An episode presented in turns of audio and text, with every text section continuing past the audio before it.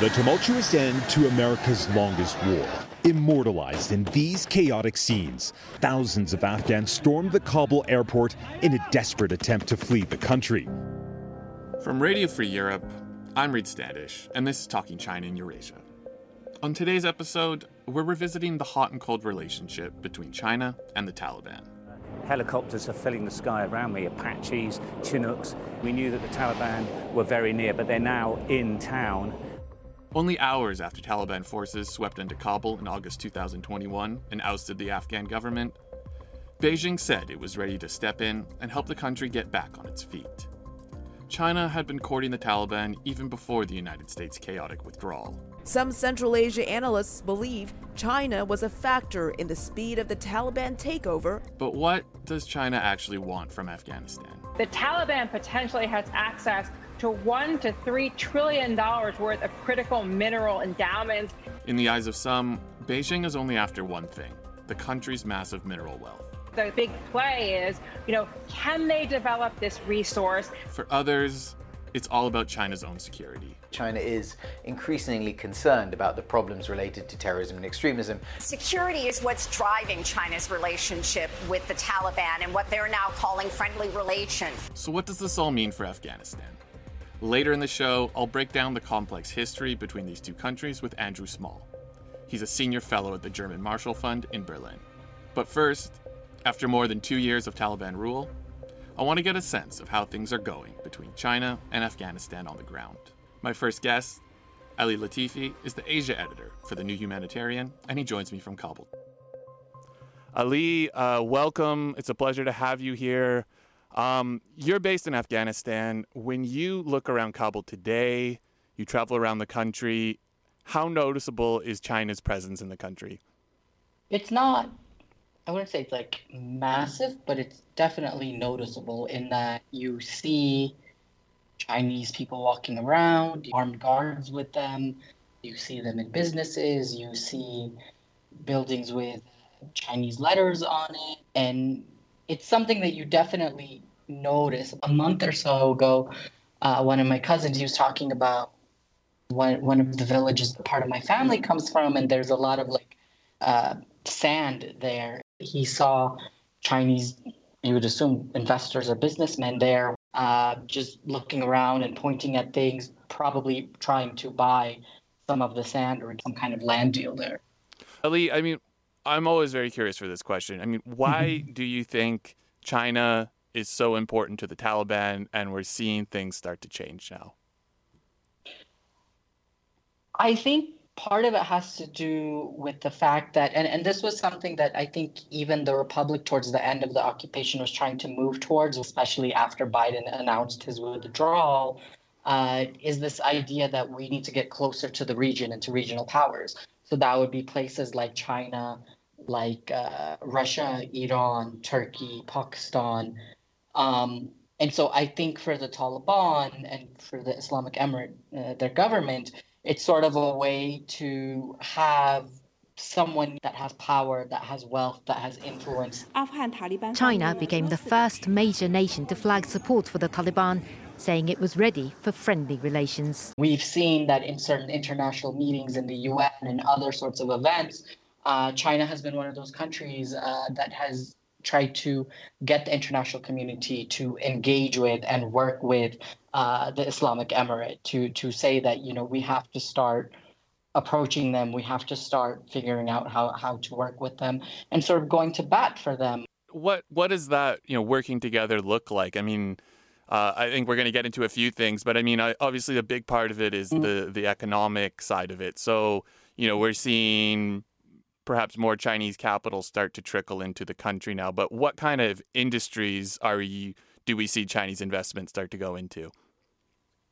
It almost always seems to be extractive industries. Uh, every time you hear of some kind of a new Chinese contract, um, and it's it's similar with the Turks and with with a lot of other countries.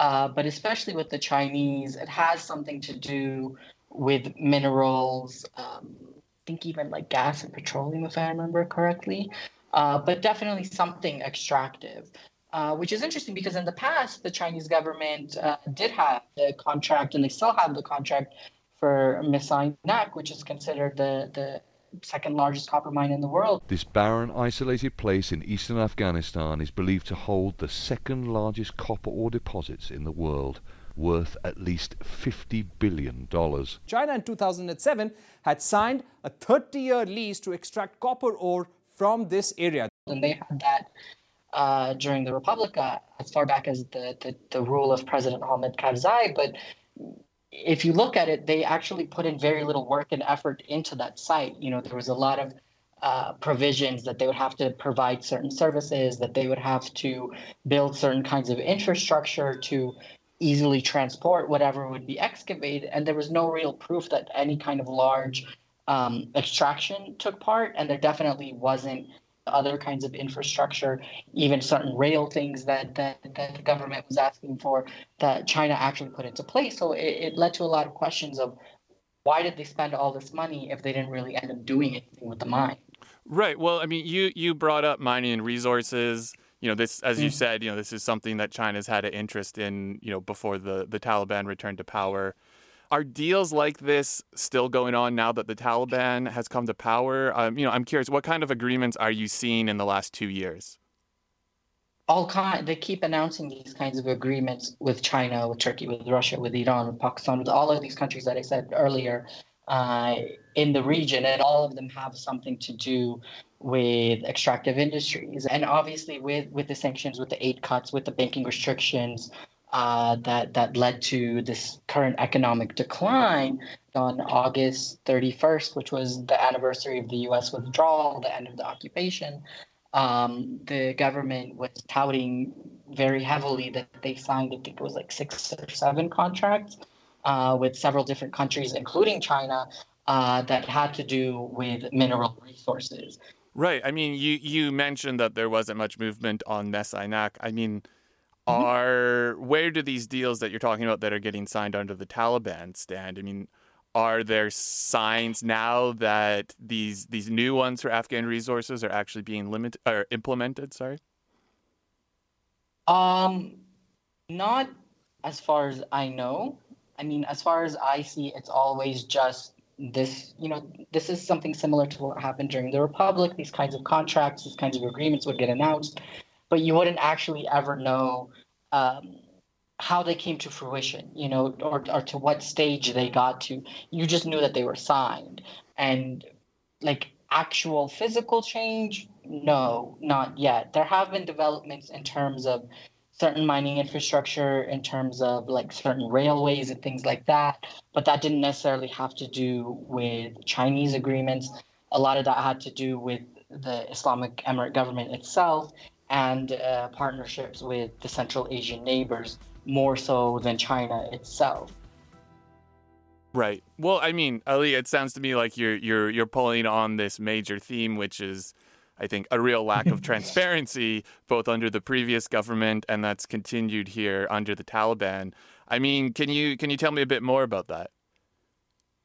I mean, that that's really all it is, is that we hear, you know, it, it's not really a, a rare news item to hear that another contract has been signed, that there has been some other kind of investment. But I think the issue is because a lot of things are aren't really consumer facing. Mm-hmm. So to the average person, it's it's really hard to tell, right?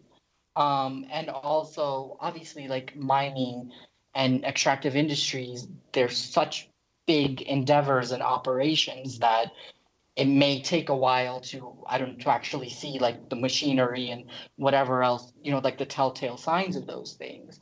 Uh, but I think also because these are such theoretically big, you know, projects that, as I said, aren't, you know, it, it's not stores being open, it's not restaurants mm-hmm. being open, it's not roads being paved, it's it's mining infrastructure, you know, so it's very hard for the average person to see those things, I would imagine.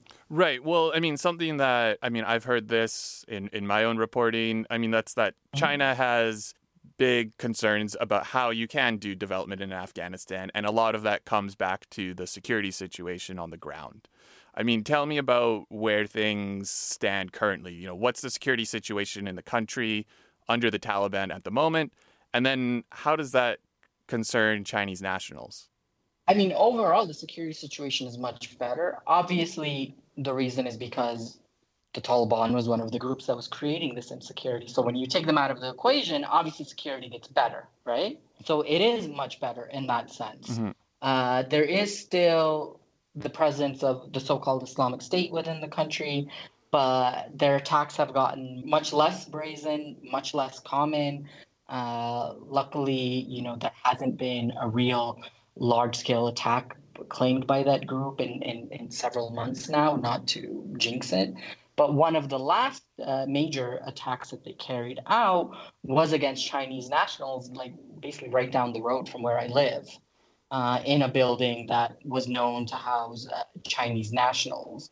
And when you look at some of the, you know, over the last year, some of the really big attacks claimed by the so-called Islamic State forces, they targeted the Russians, the Pakistanis, and the Chinese, which are three of the biggest uh, perceived allies of the Islamic Emirate government. And obviously, you know, the Islamic Emirate, uh, the Islamic uh, State is, is is a huge rival to the Taliban and their Islamic Emirate. So they want to create danger for anybody that they consider to be close to, loyal, or beneficial to the Islamic Emirate government. And obviously, China is one of those countries.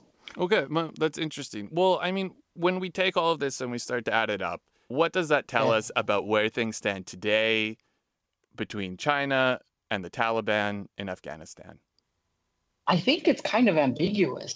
I think China wants to be involved in Afghanistan, but it doesn't necessarily know exactly how. Because if you compare China's presence in Afghanistan to even Pakistan or different parts of the African continent, you know, recently, you've been seeing so many things online praising, which is weird because they don't have such a great reputation for their work here, but praising China's work in the African continent in terms of infrastructure and things like, I mean, I remember even Akon, the singer, ma- made a, a video about it online. You've always said that China has done more for Africa than any other country. I mean, it's true. That's not that's not something anybody can argue with. Yeah. I mean, you know, they came, they laid down infrastructure. They actually did something that the European countries been around for four hundred years and did nothing. China just started putting interest in Africa. Now you have roads, roundabouts, like they're actually putting structure down. And so you would think that now that the Islamic Emirate is back in power and that they don't have to really sort of contend with Washington's presence here, that they would be much more prevalent and, and visible and active. They're definitely engaged, but it's not anywhere near the extent of what you hear about other countries uh, in the region and, you know, in other continents. I think Mes Aynak is the perfect example. Like we, I still have no idea what they wanted with that mine because they never really started doing any real extraction or development or any kind of thing there. They just bought it, spent a lot of money and got a thirty-year contract. And I think now with this government, it's sort of the same thing. Like they sign agreements, they have a diplomatic presence, they they try and bat, uh, go to bat for uh, the Islamic Emirate whenever they can. But I don't know. It's it's not at all what we had imagined. For some answers about what exactly is behind this strategic ambiguity from China, I wanted to turn to Andrew Small to get a better understanding of the history that informs this region and how it has shaped things for Beijing over the years. Andrew studies China for the German Marshall Fund, and he's been following Beijing's role in Afghanistan and Pakistan for years. Andrew, we've already taken a look at how things have changed since the Taliban returned to power. But when you look at it on paper, a religious fundamentalist group and a communist government, they don't seem like a natural fit to be working together. So why don't you tell us about what brought about those first interactions between Beijing and the Taliban and what they were like? Sure. So thanks for the chance to join you on this. Um, exactly how you characterize it is still, I think, how Beijing sees it. They're not and have never really been entirely comfortable with this relationship. They have found a way to work with each other on various areas, but this is a low trust and, and very suspicious relationship. And it has been since those very early days because the relationship was really initiated out of concerns that China had uh, about Afghanistan under the Taliban during its first period of, of rule being used as a base for what uh, has been dubbed E T I M, some of the Uyghur militant groups that were operating at that time relatively freely, as many other groups were in Afghanistan. Now, for China, because of the relationship between Pakistan and, and the Taliban, the Pakistanis had long been urging the Chinese government to go and develop relations and ties with, with the Taliban, um, and that they could help fix the problems that they have more directly. With Chinese investments in transportation routes through Pakistan, the two countries share a need for stability. First, that Afghan soil should not be used against China. It shares a fifty miles long border with Afghanistan. So back in the very early days, China sent its intelligence agents um, basically to sound out whether there was the possibility of a, of a deal that could be struck uh, over the Uyghur question, um, which was the main focus on, on China's part. Uh, and from their side, I mean, they... They had seen on, on the Taliban and some hope that China could be helpful on sanctions, on international recognition, um, and just on putting some money into the economy and, and some investment into the economy. And they reached a kind of agreement that has stuck pretty much to this day. But again, back to the very way you framed the question, this this was difficult then. Um, the early Taliban delegations to, to Beijing, if you talk to some of the Chinese who were involved in, in, in the meetings and things, the Taliban would come along, sit in their hotel rooms, bring their own bread, wouldn't join the meals. There was just this sense of cultural, religious, ideological gap, and this has this has not gone away. Right. Well, let's unpack some of what you just touched on then. First of all, you mentioned E T I M, which stands for the Eastern Turkestan Islamic Movement. It's a very politicized term, and there's been lots of debate among analysts and governments over the years over how serious of a threat this militant group actually poses to China. East Turkestan, of course, is the term that refers to the area of northwest China that makes up Xinjiang province today, which is home to the Uyghurs. And this name has really been hardwired into these Uyghur nationalist and independence movements over the years. These movements, of course, they've largely been peaceful, but there have been some small militant groups over the years that have formed, and there have been some small episodes of violence inside Xinjiang. With all of that in mind, Andrew, how does it relate to Beijing's wider efforts to maintain what they see as stability inside Xinjiang? And how much of a threat does a group like E T I M or its offshoots actually pose from outside China? So this is immensely politically loaded territory because it's been very difficult to separate out the genuine fears that uh, Chinese officials, Chinese government and others have from certain kinds of militant activity, from all the other things that China wraps into terrorism, separatism, uh, in some cases, essentially religiosity, uh, and, and everything that's gone on um, in terms of the um, extremely brutal crackdowns that have taken place in Xinjiang that have been justified through this framework. First, the Uyghurs, who torched buses as terrified passengers ran off, followed by their community's women, rising up to protest the arbitrary nighttime arrests of their sons and husbands. But police, in their attempt to track down rioters, rounded men up in the thousands. Since twenty seventeen, up to a million Uyghurs have been placed in what some call concentration camps, and the Chinese government calls vocational education centers. Uyghurs and other Muslim minorities have been detained for ideological transformation and were kept isolated from the outside world. But th- there has been also a real issue that China has has faced at different junctures.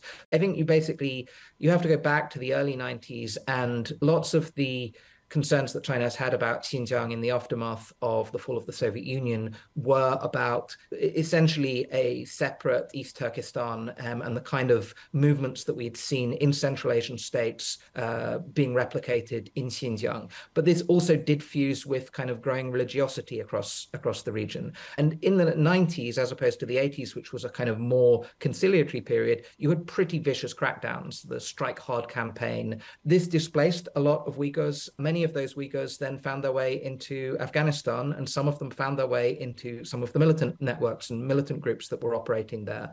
Uh, back in the late nineties, uh, E T I M was kind of a barely existing entity, and it became less of an existing entity um, after the, the U S invasion of Afghanistan, which displaced them into Pakistan and, and meant we were dealing with an extremely uh, small number of people. But I mean, when it comes to the Afghanistan dimension of this, China's pretty much a locked down border with Afghanistan. So we're never mostly talking about cross-border uh, issues directly. The issues that China has had um, in terms of kind of movements of people or weapons or anything have tended to be through Tajikistan um, uh, or at certain junctures through, through Pakistan. The series of terrorist attacks that you saw in China in the early period of China's of, of Xi Jinping's tenure as party secretary and, and, and leader in Xinjiang um, and ultimately in other bits of, of China, most of these have not had a cross-border dimension. Most yeah. of these have been a reflection of internal disaffection um, in, in, in Xinjiang, but the Chinese government's approach has been that you need to squeeze this out no matter how tiny and how lacking in capabilities and how essentially non-connected they are to Xinjiang proper, uh, these groups actually are. Okay, well, I, I think in order to really seem to grasp a lot of what you said there, I mean, I think it really comes down to the September eleventh, two thousand one terrorist attacks, which then leads to the U S-led invasion, which then topples the Taliban. And then we see this global war on terror get launched uh, out of Washington. What does Beijing's relationship then become with the Western-backed Afghan government over those following years? So in the period after two thousand one, this was the point in which you really start to get China tying its narrative about terrorism in Xinjiang to the global war on terror. This is the point in which you get all of these dossiers produced by the Chinese government about E T I M activities and basically saying we're in a shared sort of struggle with the rest of the world against uh, Islamist militancy. Uh, and this was probably the juncture at which there was the least case to say that E T I M uh, even really existed. Um, on, on China's part, I mean, in terms of the issues in Xinjiang, the early to mid two thousands were actually a relatively benign uh, period in terms of uh, security situation um, in, inside Xinjiang. It's only after two thousand nine that you you really get the escalation and, and, and the issues uh, taking place. Um, but this was also a period of time in which China was then able to, to a certain extent, co-opt other countries. This is when you start getting E T I M designated at the U N, and the U S is, is also willing to um, designate the group uh, at the time as well. So they're able to build some sort of international legitimacy um, for the sorts of crackdowns in Xinjiang that we'd seen before, but during a period where, frankly, there was then less need on the part of the Chinese government uh, to, to do that, and where the international dimension had become easier just because the remnants of the group were in such a weak state. We're talking about tens of people at this stage with no capacity to conduct uh, even then uh, propaganda activities, let alone um, actual militant activities. activities. Um, so th- this only really changes after the late two thousands. And then you get a sort of resurgence uh, in, in, in different ways of E T I M as the Turkestan Islamic Party after two thousand eight, two thousand nine in particular, and a much more internationalized dimension that then becomes tied up with Syria. The Turkish government helps to set them up in parts of Syria, um, and they become a group that actually starts to have some credibility as well in the international militant movement, which they did not before, but their operations in, in Syria are then taking place on a reasonably serious scale. This video purports to show ethnic Uyghurs fighting for Islamic State. They threatened to return home to China and shed what they call rivers of blood.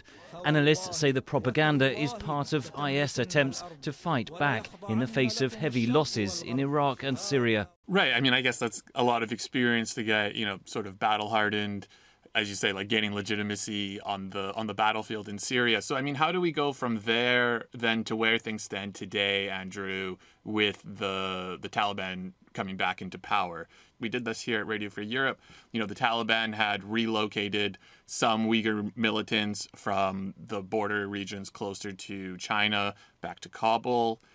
Um, ha- is there a growing progress here? Is You know, does China see a greater threat at the moment? How how have things just evolved from where we're talking about? We have Syria, we have the advent of ISIS, we have things growing to all the way where we are today.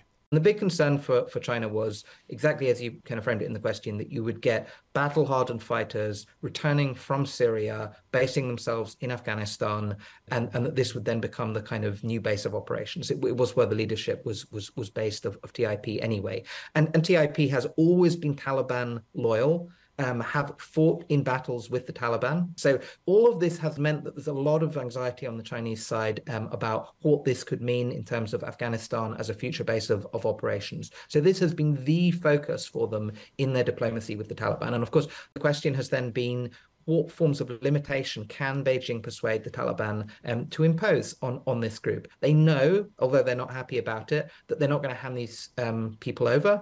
Uh, they know they're not even necessarily going to displace them from the country. They know they're not going to arrest or kill them. So the limiting that they have kind of at least expected of the Taliban is the old deal that they will not be able to conduct operations. They will not cause the Taliban themselves headaches by doing so. Uh, but um, as we know, they're kind of still present in in, in Afghanistan, uh, even if, you know, again, even their propaganda activities do seem to have been restricted. This is not the ideal version of things from China's perspective, uh, but that's about as much as I, I think they understand they can really expect. And in return, I think there is an understanding as well that they at least have to dangle some kind of resources, financing, cooperation, investment to the Taliban, and to a limited extent, China has been willing to do this. But the problem that they've had is the kind of more pragmatic parts of the Taliban that they had hoped would be running the show have not been the parts that are running the show, and they have not been willing to jump through the sorts of hoops that would have led to international recognition. So from China's perspective, they haven't seen that. They're still concerned about how the situation there will evolve. They were long concerned about what the situation would look like after the U S withdrawal. They know the security situation is much better. We're seeing people going in. Uh, you know, they can get to Aynak copper mine and some of their um, older investments and, and, and things that they had with the previous government. But I think that the concern for them is how long is this going to last? And again, do they have mm-hmm. a government they can really deal with? Right. Well, and I also imagine when you start to look at these things, you know, from the Taliban's perspective, obviously there's a need for financing. You're isolated from the world. A lot of your financings have been cut off by the United States and the West. China is the main ticket for that. But at the same time, like you said, you know, a lot of these people that say these these militants that Beijing wants to perhaps get their hands on, there's old loyalties there at play. And then I also imagine, you know, for, again, uh, you know, a group that is, at the end of the day, a religious group, there's probably going to be some qualms there about dealing with a government like China, especially given the crackdown that we've seen since twenty seventeen inside Xinjiang, you know, the, the advent of the camp system, which is, you know, more than one million Uyghurs and other Muslim minorities in China passed through um, a re-education camp system. We've seen all sorts of violations, human rights abuses. Some Western governments have gone as far as to say that it's genocide. So, I mean, that, that's got to create a lot of hiccups and problems that are just difficult to bridge, I'd imagine, right? Yes, um, but if if you go back to the way some of these militant groups have, have viewed China in, in the past, um, if you even go back and look at Osama bin Laden's kind of comments on China and, and on, on, on Xinjiang, this is a world of conspiracy theories. Um, it's It's a world of the U S and the C I A um, are conducting propaganda operations. Th- these things aren't really happening. There's a lot of kind of suspicion of of, of this entire uh, agenda. And so it's not, it, it should be a pretty clear case where you would have uh, the Taliban, given its, its position, you know, take at least internally a, a clearer stance on these issues. It knows it's a radioactive issue. They duck it. Of course, it, it's another part of feeding into a sense that, you know, this is a government that has a hostile, deeply hostile relationship to Islam. I mean, there's no question. There's a strong religious dimension to this in terms of what China has been doing, but it hasn't precluded conducting pragmatic agreements with even movements like uh, the Taliban, um, but it does mean that, you know, in different ways they are ideological opponents, um, and there are ways of kind of uh, sort of finding one's way around it and coming up with stories about how this is all about the Americans trying to create splits. But it, it means on the two sides there are just some real limits to the, the trust that the two sides invest in each other. It's not just the practical security arrangements, it's the ideological inspiration that having a movement like the Taliban in power and succeeding to a certain extent in, in power um, will mean for militancy across the entire region. And even if it doesn't translate into Xinjiang itself, it does and has been translating into a deteriorating security situation for China in other parts of the neighborhood, especially in, in, in Pakistan, where it has a much bigger and has always had a much bigger set of investments than they ever had in Afghanistan. China has more than fifty billion dollars worth of investments in the China-Pakistan economic corridor, infrastructure like roads and power plants, things like that.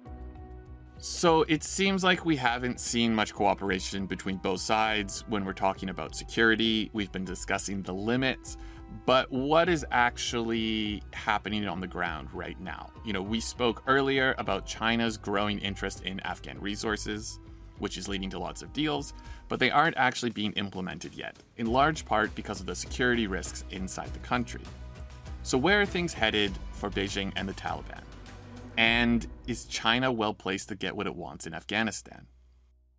So the situation is, on the one hand, for them better than they had expected. On the other hand, uh, on another dimension, worse. It's better in that, you know, the country's not in, in, in civil war, that you didn't have a huge outflow of refugees, that you haven't had a kind of massive destabilization. And there were lots of concerns on, on, on the Chinese side about what that would all look like. It's worse in that because the Taliban has been able to achieve Uh, power purely by military means and has been uh, essentially been non-conciliatory on most dimensions of its international position and taken a whole series of steps that they knew would be alienating, but they've still been able to survive and hold things together. It's made them less willing to um, compromise as far as China is, is, would, would would see it um, than might have been the case. Uh, the there is and has always been an interest in Afghan natural resources. Uh, but China is very good at kind of stringing this along. They did this with Aynak for a long time, the, the big copper deal that they had signed with the, the previous government.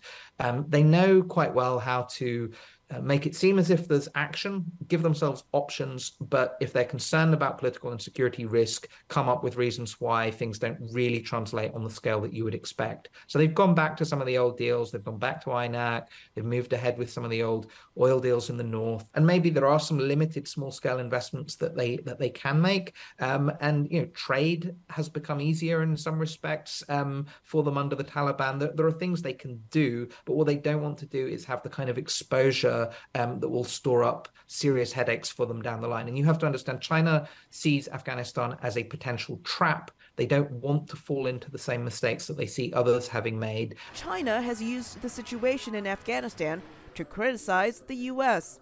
We've seen the U S military leave an awful mess of unrest, division, families ruined and orphaned. And those mistakes they don't just see as security questions. They see much deeper economic and uh, kind of political involvement as part of the trap. You you fall into it during periods of calm, then things turn and people turn on you and you find yourself the target. And China doesn't want to be the target. And so I think they will continue to keep that approach that is, don't fall into the trap, keep doing risk mitigation, but do enough to sustain the relationship and have the Taliban be as compliant as they're willing to be with all its limitations and when it comes to dealing with Uyghur groups inside the country. Andrew, it's been so great to have you shed some light on this today. Thanks a lot for joining. Thank you. Thanks for having me on. All right, that's all for this episode. I'm your host, Reid Standish. Katie Toth is our producer. Thanks to editors Carla Padrette, Kathleen Moore, and Pete Baumgartner, and to Radio Free Europe's journalists around the world that make podcasts like this possible. Studio direction was done by Stuart Greer, Kaisa Alaskar, and Giovanna Alves Faria. And if you like this podcast, please share it and subscribe to Apple, Spotify, or wherever else you like to listen. Finally, if you haven't already, subscribe to the China in Eurasia newsletter, which goes out every other Wednesday. Thank you for listening, and we'll talk to you next time.